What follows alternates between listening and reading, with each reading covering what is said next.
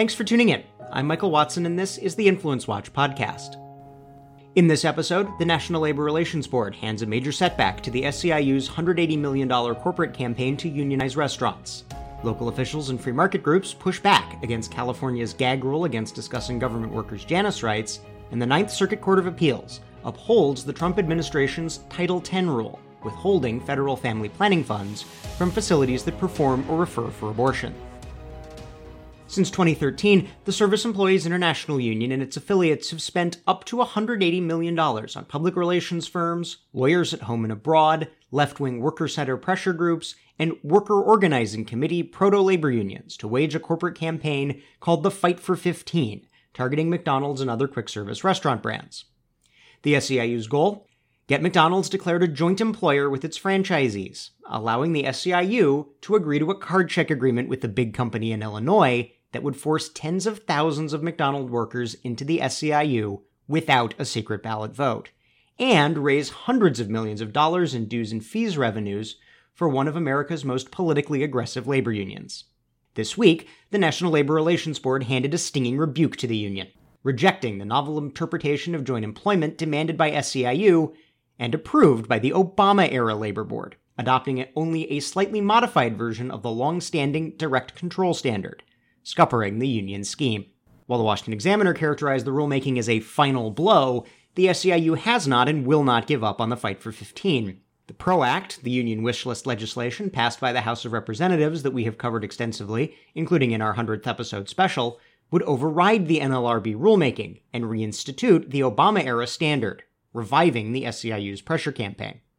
But for now, the PRO Act is unlikely to advance in the United States Senate. So, where does that leave the SEIU and its spending?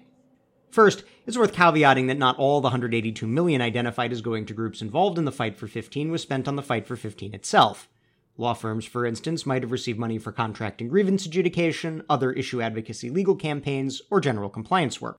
The SEIU has secured pro union employment legislation, such as a $15 per hour minimum wage mandates, in left wing jurisdictions like Seattle, Washington, New York City, and California. But one look at the Labor Department reports of the SEIU National Fast Food Workers Union tells the tale. Zero members, no successful organizing. The SEIU announced substantial cutbacks to the fight for 15 in 2017 amid internal squabbles over the effectiveness of the campaign, and a brewing scandal involving workplace misconduct by campaign architect Scott Courtney, who resigned from the union amid allegations he had violated the SEIU's anti nepotism policies by promoting women with whom he was having sexual relationships. More labor news. The California Policy Center and Center for Individual Rights have joined with seven local elected officials to file suit against a California law that states, quote, a public employer shall not deter or discourage public employees or applicants to be public employees from becoming or remaining members of an employee organization or from authorizing representation by an employee organization or from authorizing dues or fee deductions to an employee organization. An employee organization, namely a labor union. California's law, enacted in 2018 in anticipation of the Janus v. AFSCME ruling that held that forced dues provisions in government employment violated the First Amendment, is one of a number of provisions that labor union backed public officials have pushed to keep employees in the dark about their rights or to force them to keep paying union dues to unions they don't support. This gag rule isn't even the most egregious such proposal. Washington state proposed exempting unions from financial liability under state law for violations of Janus, and requiring employees wishing to refrain from paying dues to submit their requests to do so in writing, on terms set by the union. Meanwhile, unions could obtain consent to join the union and authorize dues deductions over the telephone. Oregon proposed creating a state slush fund to pay unions directly out of taxpayer coffers. Some unions have responded in even more creative ways. One Oregon state employee joined with the Free Market Freedom Foundation to allege that SEIU Local 503 actually forged his signature on a dues authorization card.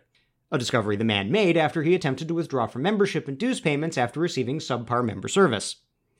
SEIU Local 503 naturally demanded that he continue paying dues until mid 2020 based on the allegedly forged authorization.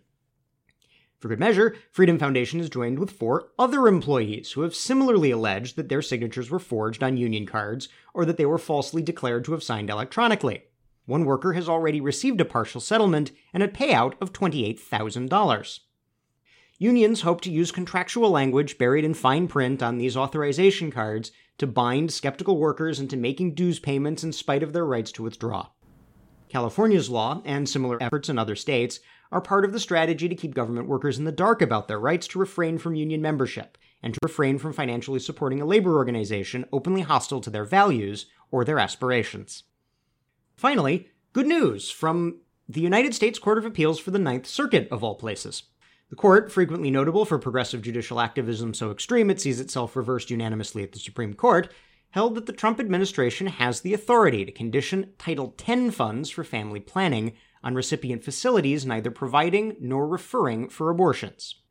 Organizations that receive Title X funds may still refer for abortions, but only in separate buildings from those receiving federal Title X funds. Non directive abortion counseling is still permitted under the Trump administration rule, a fact the court noted in its ruling.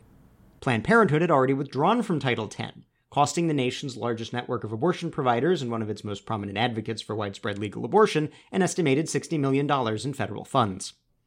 The American Civil Liberties Union and other secularist social progressive groups expressed dismay at the ruling. They can be expected to challenge the decision either before the whole Ninth Circuit, known as an en banc rehearing, or at the Supreme Court. That's our show for this week. We encourage you to subscribe on Apple Podcasts or Spotify, and if you have subscribed, thank you, and please leave us a five star rating. We'll see you next week.